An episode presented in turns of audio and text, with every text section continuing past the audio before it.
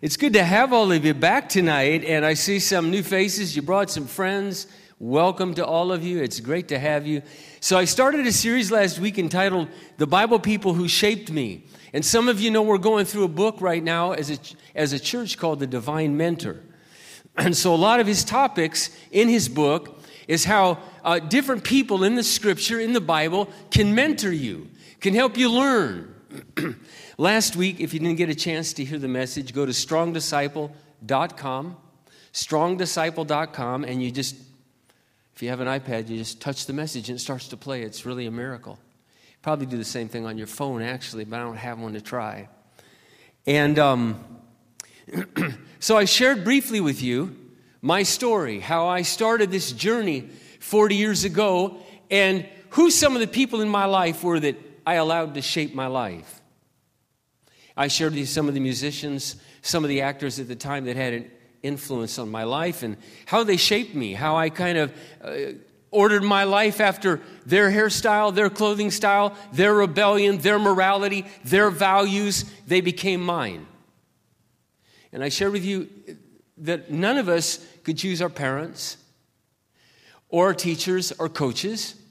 And all of those people, as we go through the journey of life, tended to have an influence on us for good or for bad. But when we hit our teen years, almost all of us in this room, we make choices. Now, some of you had big posters on your wall, and I won't get into who some of those people were. I had a cousin, she was really into Axl Rose, and so she had Axl Rose on the wall. I had others that had other posters on the wall. I never really did the poster thing. But in my heart, in my heart, there were individuals that I gravitated towards in society and in popular culture. And I embraced their values. And I shaped my life and my decision around their values. And then something really phenomenal happened. I was 19 years of age. I just gotten back from hitchhiking around the West and the Southwest. and I honestly, I came back very disillusioned. I was very disillusioned with hippies because that's the kind of I wanted to be. But when I got close to some of them that were a little older than I was, I began to realize, honestly, uh, that their lives were really empty.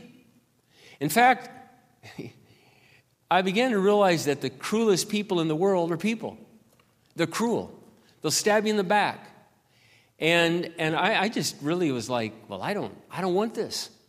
But I wasn't sure what I wanted. I mean, I knew in my heart that I wanted a life of significance. Here's what I mean by that I don't mean I wanted to be famous. That's not what I mean. I mean, I wanted a life that mattered. I wanted a life that I could look back on 40, 50, 60 years and know I made a difference. I did something with my life that counted. And at the time, at the time, this is so crazy as I look back now, because I've, you know, I've kept in, in, in aware, let's say I've kept aware of some of these individuals, Bob Dylan being one of them. How has Bob Dylan made the world a better place? His son Jakob will barely speak to him. If you know Jakob and the Wallflowers, that's Bob's son. He was a terrible father, was never even around. I mean, the last person in the world I'd want to be is Bob Dylan. Or then there's David Crosby. I mean, you got to be kidding me. He's a sperm donor for a couple of lesbians. Besides writing a song, I don't want to be David Crosby.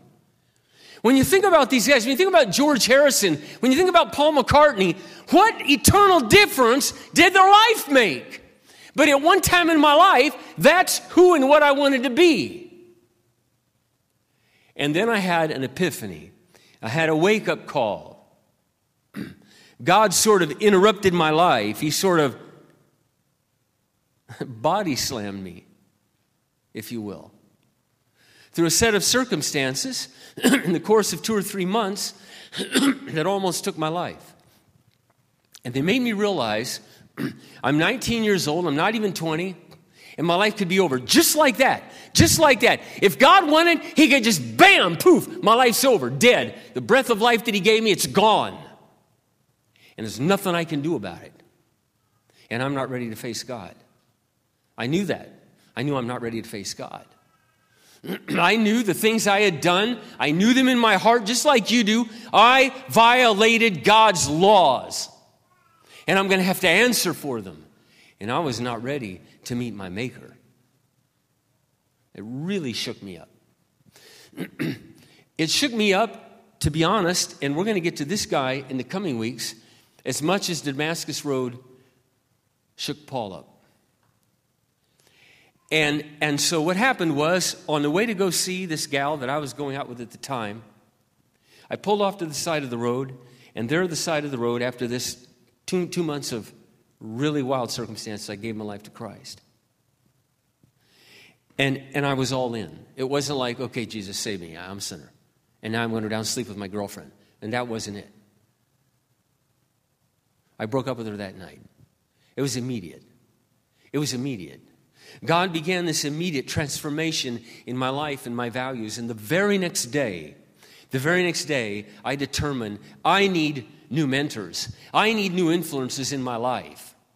And I got rid of the old ones. I got rid of all my albums. I had a lot of them. I got rid of them.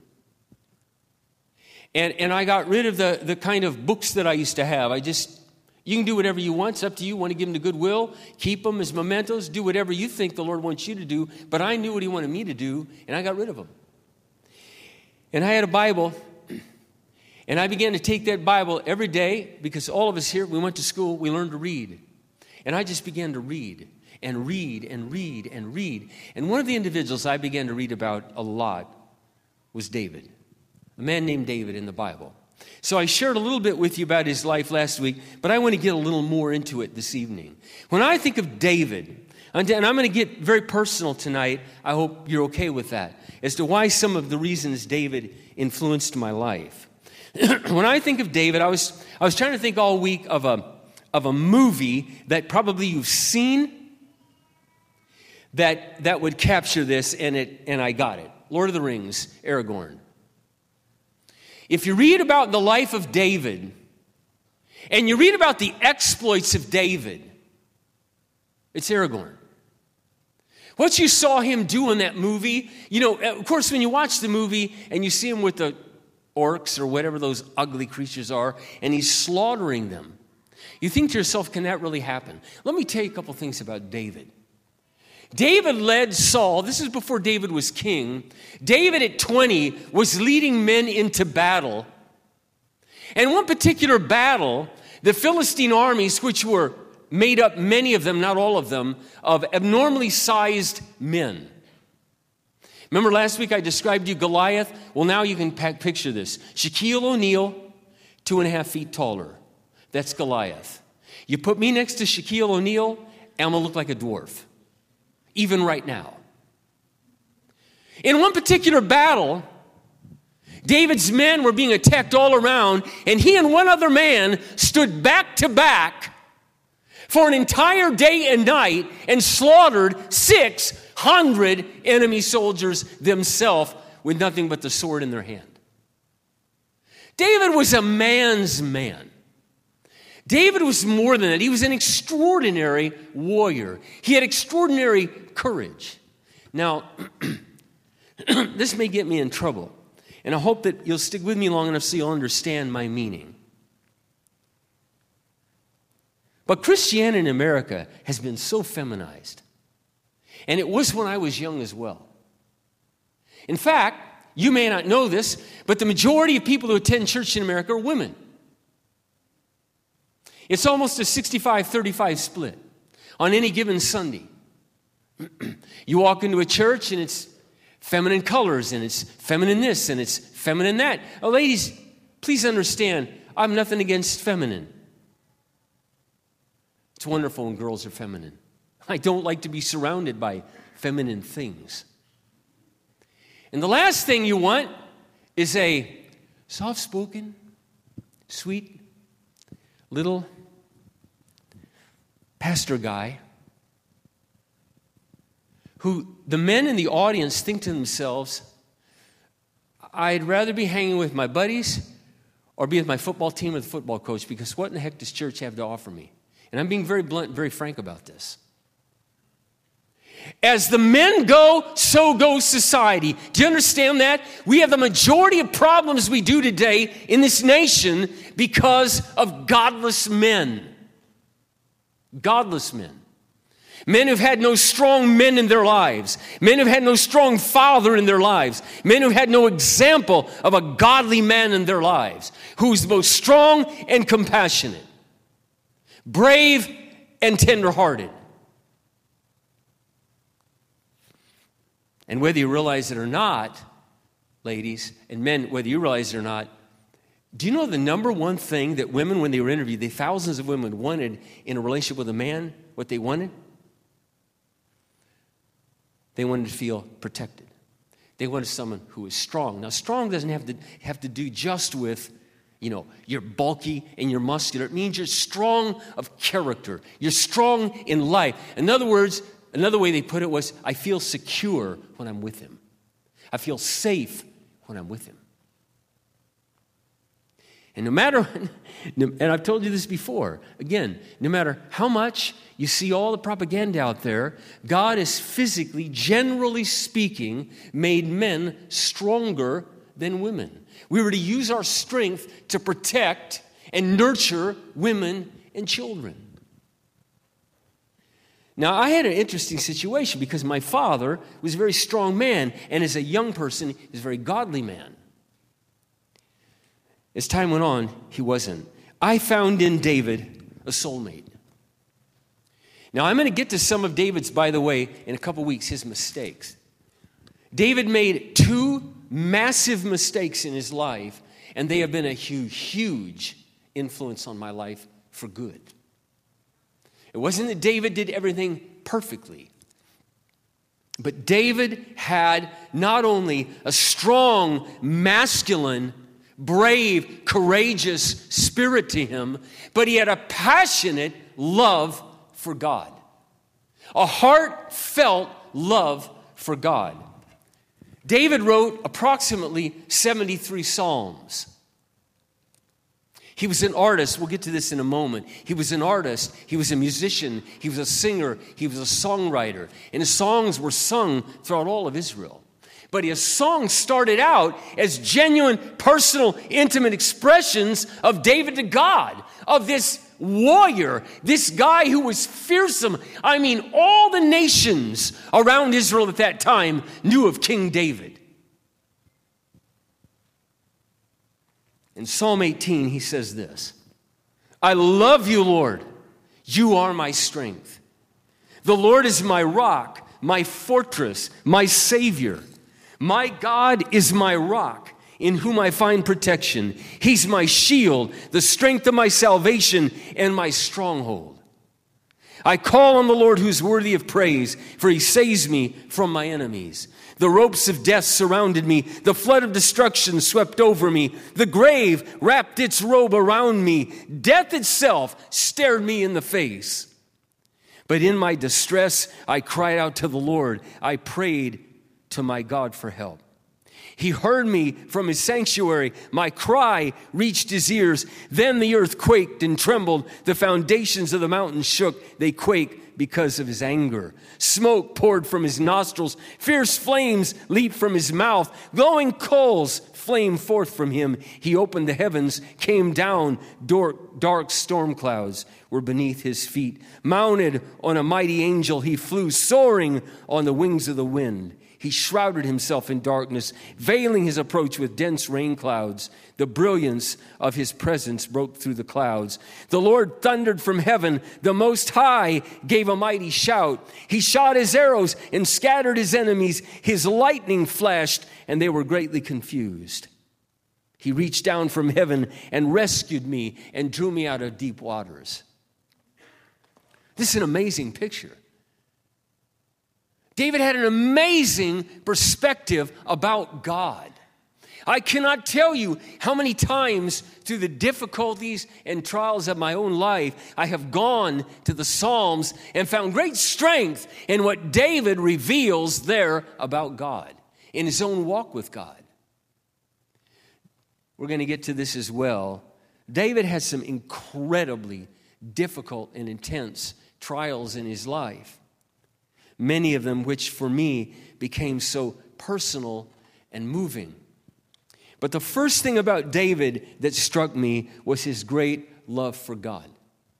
When I decided to begin following Christ,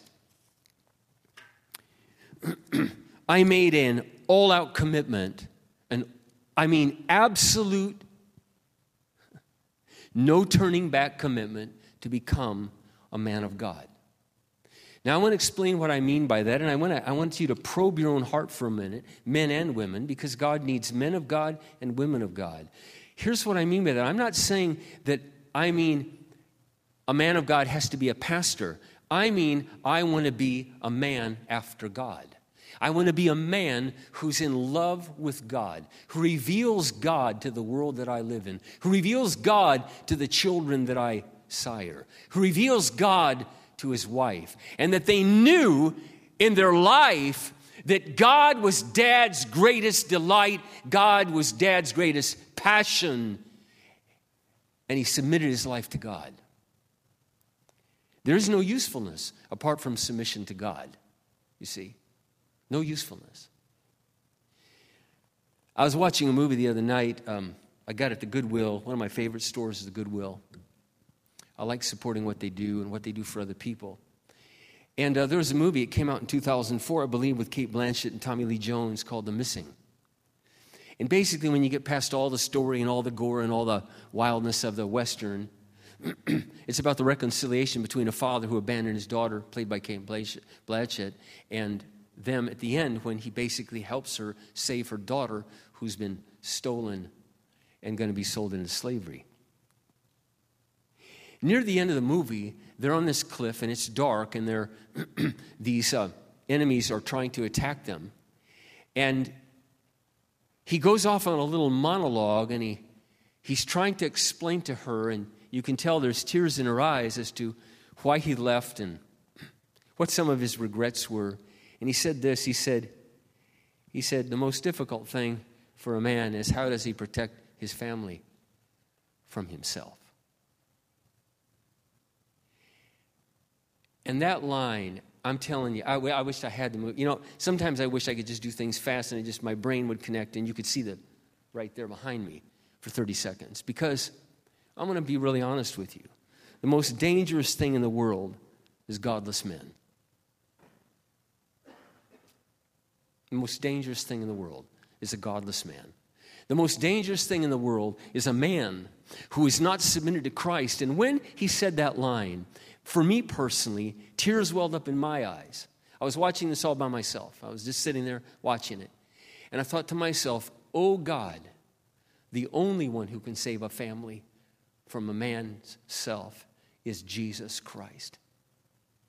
And if it had not been for Jesus Christ, and if it had not been for me, and I'm serious about this, I am not exaggerating this if it had not been me choosing to channel my passion, my anger, my emotions after God,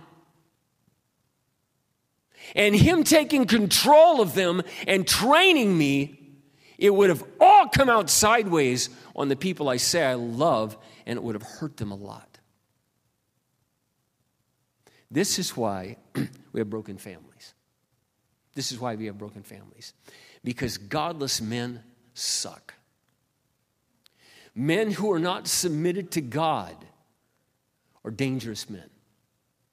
Now, they may be dangerous in their passivity. They may be dangerous in their emotional distance. They may be dangerous in their rage. They may be dangerous in their lust and their greed.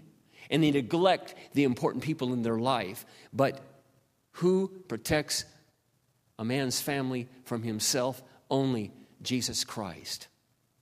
When we come to Him and we embrace Him and then we go after Him. See, it's not just enough to embrace Him, say, Oh, Jesus, come into my life. I've sinned, make me your own. He does that. He saves you. You're born again. But that's called babyhood. And babies tend to stink the place up till they learn to start going poop in their diaper and they go in a potty and they flush it out the house. When you're stuck with an immature Christian the rest of your life, that's no fun. It's almost like being with a person who does not know Christ at all because they live by the flesh. They live by the flesh. They live by the flesh. And David was a man, though he made some terrible mistakes, who passionately went after God. And I'm telling you, it, it's just, it changed my life. It changed my life. I have spent so much time in the Psalms, one in particular that I read probably every month. But I have over the last month, I read this psalm every day for a week, and I would encourage you to do the same. It's Psalm 119. Now, I'll tell you ahead of time, it's the longest psalm in the Bible, it's the longest chapter in the Bible. But it is so amazing to see what David writes, and most scholars believe David wrote Psalm 119. Happy are people of integrity who follow the law of the Lord. Happy are those who obey his decrees and search for him with all their heart. They do not compromise with evil, and they walk only in God's paths.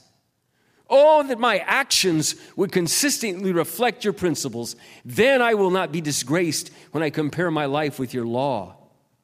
How can a young man stay pure? How can a young woman stay pure? By obeying your word and following its guidelines. I have tried my best to find you, O God. Don't let me wander from your commands. I have rejoiced in your commands as much riches. I study your commands. I reflect on your ways. I delight in your principles, and I do not forget your word. This psalm goes on and on and on, but then he says this Your principles have been the music of my life throughout the years of my pilgrimage. I reflect at night on who you are. I obey your law because of this. This is my happy way of life. I was struck by David as a musician. He was a man, if you read the Psalms, he was a man of great emotion, great feeling, and great expression. And this moved me. I have to admit, uh, please don't take this personal because I want you to know God has made all of us different. He's made all of us different. And that's a beautiful thing. He's given uh, all you men and all you women in here a different personality, a different temperament. I have a difficult time, this is just a personal thing, relating to men with no emotion. I don't get it. I especially don't get it when those same men will sit in the living room and go gaga crazy over a football team or jump up and down when there's a touchdown, proving that they do have some passion. David moved me. He moved me when he wrote, when he said things, when he grumbled to God, when he expressed himself to God. It moved me. It did something to my soul. It connected with me because I feel life. I just don't live life. I just don't go through life. I feel it every day. Every day I got out of bed and I'm excited for the day, but I never know what the day is going to bring. And today brought some very interesting challenges. and as a younger man, a couple of them that happened today, even as a younger pastor when I started, would have really put me in the tank. But God has, you know, done some seasoning in my life, and He's deepened my life, and He's helped me go to these Psalms and find greater strength. it also struck me that David was a musician. I love that because, well, again, you just have to know a little bit about me. My father was a boxer. so when I was young, I mean, we used to sit and watch all the fights. All the fights used to be on TV. All the Muhammad Ali, Joe Frazier fights, all the Tommy Hearns, all the Sugar Ray Leonard fights, all the Carlos Monzon. I mean, I, I read about all the fights. Sugar Ray Robinson. I had books about them. I read about them. I love. Bo- I still love boxing. I still love it. My father had 132 fights, knocked out 117 guys. My father fought in the Air Force. He was in Korea. He boxed and welded bullet holes on planes. My father was the AAU champ in Georgia and he was a Golden Glove champ in Iowa. So, uh, you know, I just grew up around it. So, so there was a part of me, I hope you don't misunderstand this because actually I've only been in one fight and we didn't even throw fists. I just pushed a guy down who was pushing me. that was it. Wow, big deal.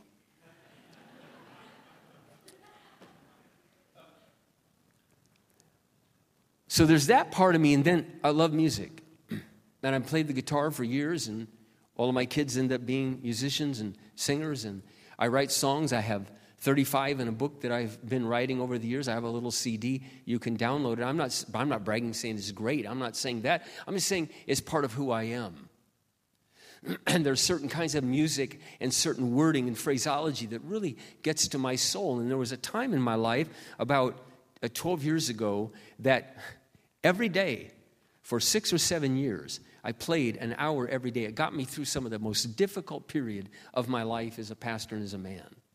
And I wrote these songs and I just played them every morning. My kids would hear them. I used to go into my kids' room and sing to them at night. So, was, so there's this is that part of me. And David just struck me how he had such an honest, intimate relationship with God. Man, I wanted that. See, I'm the kind of guy, when I read the Bible, I don't want to just read the Bible, I want to live the Bible.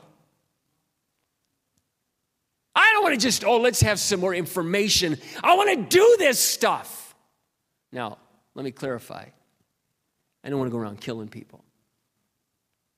Okay? David lived in a different time. David lived in the Old Testament. I live in New Testament times. And I'm going to get to some of the New Testament people that have had a tremendous impact on me and challenged me to be the kind of godly warrior that God would want me to be. Christianity is not about killing people. I'm going to make that really clear.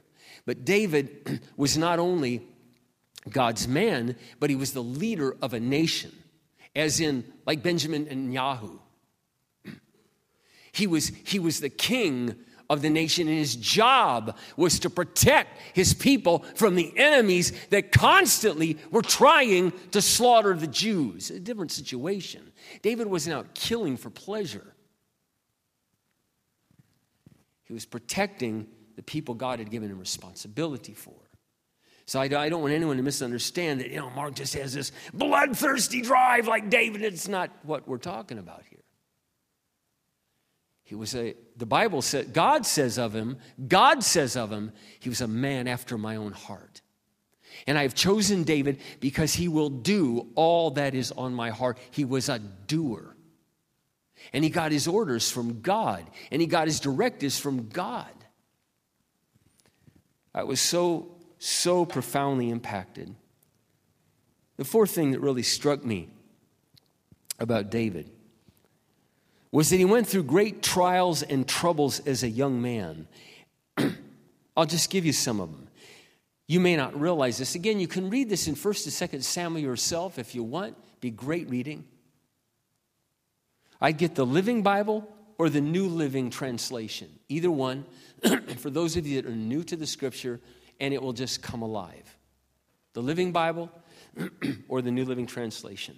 If you don't have a Bible and you want to go get one, great. If you're the kind of person who just wants to get it on your phone, go to BibleGateway.com and they will have the Living Bible on there and they have the New Living Translation. And you can just type in the front at the top, search First Samuel, the whole book, and it'll, there you go. You just start reading. Okay? After David's uh, defeat of Goliath, which was this incredible victory, right? And I told you last week that he was approximately 15 years old. 15 years old. When he went to the front and he attacked Goliath. God routs the entire army, and basically, to be very frank, he saves Saul's behind. He saves the entire kingdom. Well, Saul begins to bring him close, but the problem is all the women start singing great songs about David. And one of the lines in the songs was Saul has killed his thousands, David killed his ten thousands. And nothing offends a godless man more than glory, more glory going to someone younger than he's receiving. And Saul began to burn with jealousy. Not only does Saul burn with jealousy, but here's the other thing God's Spirit left Saul. In the Old Testament, you didn't have the permanent indwelling of the Holy Spirit. We do. God's Spirit will not leave you. but God, in, in a sense of the kingdom, not in a permanent sense, abandoned Saul because Saul walked away from God. Saul violated incredibly important principles that God had asked him to do, and he turned his back on God. so God needed to find a new leader for the nation, and he chose David. Saul suffered from what some might call huge manic episodes, depressive episodes, and the Bible describes it as a spirit was tormenting him. His advisors went and found David because he was brave. This is what it says he was brave, courageous, good looking. That I knew I never qualified for. I just want to make that really clear. And, and he played skillfully. And they would have him play, and every time he would play, Saul would calm down. Saul would calm down. So David was this intimate servant of Saul. I mean, David loved Saul. David eventually marries Saul's daughter. David's best friend in the world is Saul's son, who should have been the future king. But even Jonathan recognized God's hand is on David, and he loved David in the purest sense and exalted David. Saul tries more than once to personally kill David. One day, David's playing for him, and Saul, in a fit of rage because his jealousy is eating away at him, grabs his spear, and he was a very trained warrior, flings it. David dodges, and it caught a part of his coat. More than once, then David had to flee. And Saul sends, at that time, the mightiest army in the world, the Israeli army, to chase him down. Things get so bad, he's living in caves. and once while he's in the cave, Saul comes in to go to the bathroom, doesn't know David's there. His men urge David to kill him, but he won't. He cuts off a piece of his robe, and when Saul gets way down, he comes out of the cave and he yells down to Saul, The Lord delivered you into my hand. I could have taken your life, but who am I? Far be it from me to raise my hand against the Lord's anointed. David was an incredibly noble man in this time in his life. Things got so bad that Saul gave his daughter, who was David's wife, to another man in marriage. You think you've had loss? Can you imagine living through something like that? Can you imagine saving this man's kingdom, playing for him, calming him down, helping him deal with his depression, and he's trying to kill you? This is trials, man. This is bad stuff. David had to deal with tremendous disappointments. He had to deal with uh, one of the most difficult things in life are injustices. and we're going to get to that in a little bit. David had to deal with tremendous injustices. Well, personally, I don't have time to share with you my story, but shortly after Kathy and I met, we went through hell. We went through hell. We had to go through a tremendous period of injustice with some family members. It was incredibly difficult. You know where I found strength? David. You know where I found strength? The Psalms. You know how many times I read over David's life, I read over what he went through, and I realized, God, if you could be with him in that, then you can be with us in our situation. And it brought me comfort, and it brought me strength, and it guided me into how I ought to respond to my reality. See? That's what the Bible does. That's what these influencers, these people who shaped me, they taught me how to respond to my troubles and trials and difficulties. And they brought me through to the other side. I was profoundly shaped by the way David cast himself on the Lord and the way he trusted God and gained great insights. I gained great insights from his writings. I really did. Well, listen, I have three more things that I want to talk about, David, but I'm out of town tonight. So here's the deal I want to explain to you what's happening. Next week, I'm, I'm, I've got, I need to fill in for a very dear friend who had a family emergency come up and do a conference in Omaha. So uh, I'll be filling in for him, so I won't be here next week. Carl will be sharing. The file, and he'll have a very good message. He'll do something related to the divine mentor. The week after that, we'll get back into this. We'll finish David, and then I have, we'll go on to two other Bible people from the New Testament that shaped my life. And I really like to encourage you to come back because I believe the Lord will use it in your life and you'll understand how you too can get in the Bible and allow them to shape your life. Let's pray. Father, we just thank you tonight, Lord. You're available to anybody and everybody in this room. You're available to anybody and everybody in the whole world. If anyone will call on you, you save them. You'll work in their life. Man, woman, child, old, young, no matter what race, no matter what our background, Lord, you're available to each and every individual. All that's required is humility. Humility. Lord, you say you're close to those with a broken heart. You're close to those with a humble heart, but you oppose pride. I want to ask you, Heavenly Father, that you'd help us as men and women here tonight to come to you with a renewed spirit of humility and passionate desire, with a longing and a hunger to know the living God, to seek you like David sought you. How many times, Lord, have I pictured David at night, alone through the night with thousands of sheep, pondering God, talking to God, singing to God. How many times have I pictured David as he ran from Saul, hiding in cave after cave? As his men would sleep, he would wander off to a place, singing, praying, thinking about God. You don't write those kind of psalms if you're not a man given to meditation, thinking, clarity, and spending time alone with God. Lord, I thank you for David. I thank you, Lord, for what you've taught me through his life, and I pray you continue to teach all of us. In Jesus' name, amen. I would love to meet you after the service. I'll be back there, and we've got some refreshments. God bless you guys. I hope you have a great week.